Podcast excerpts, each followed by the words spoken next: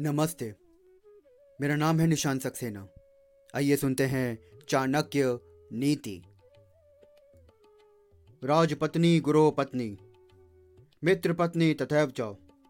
पत्नी माता, स्वमाता च पंचायता मात्र स्प्रधा अर्थात, राजा की पत्नी, गुरु की पत्नी, मित्र की पत्नी पत्नी की माता, अर्थात सास, और जन्म देने वाली माता।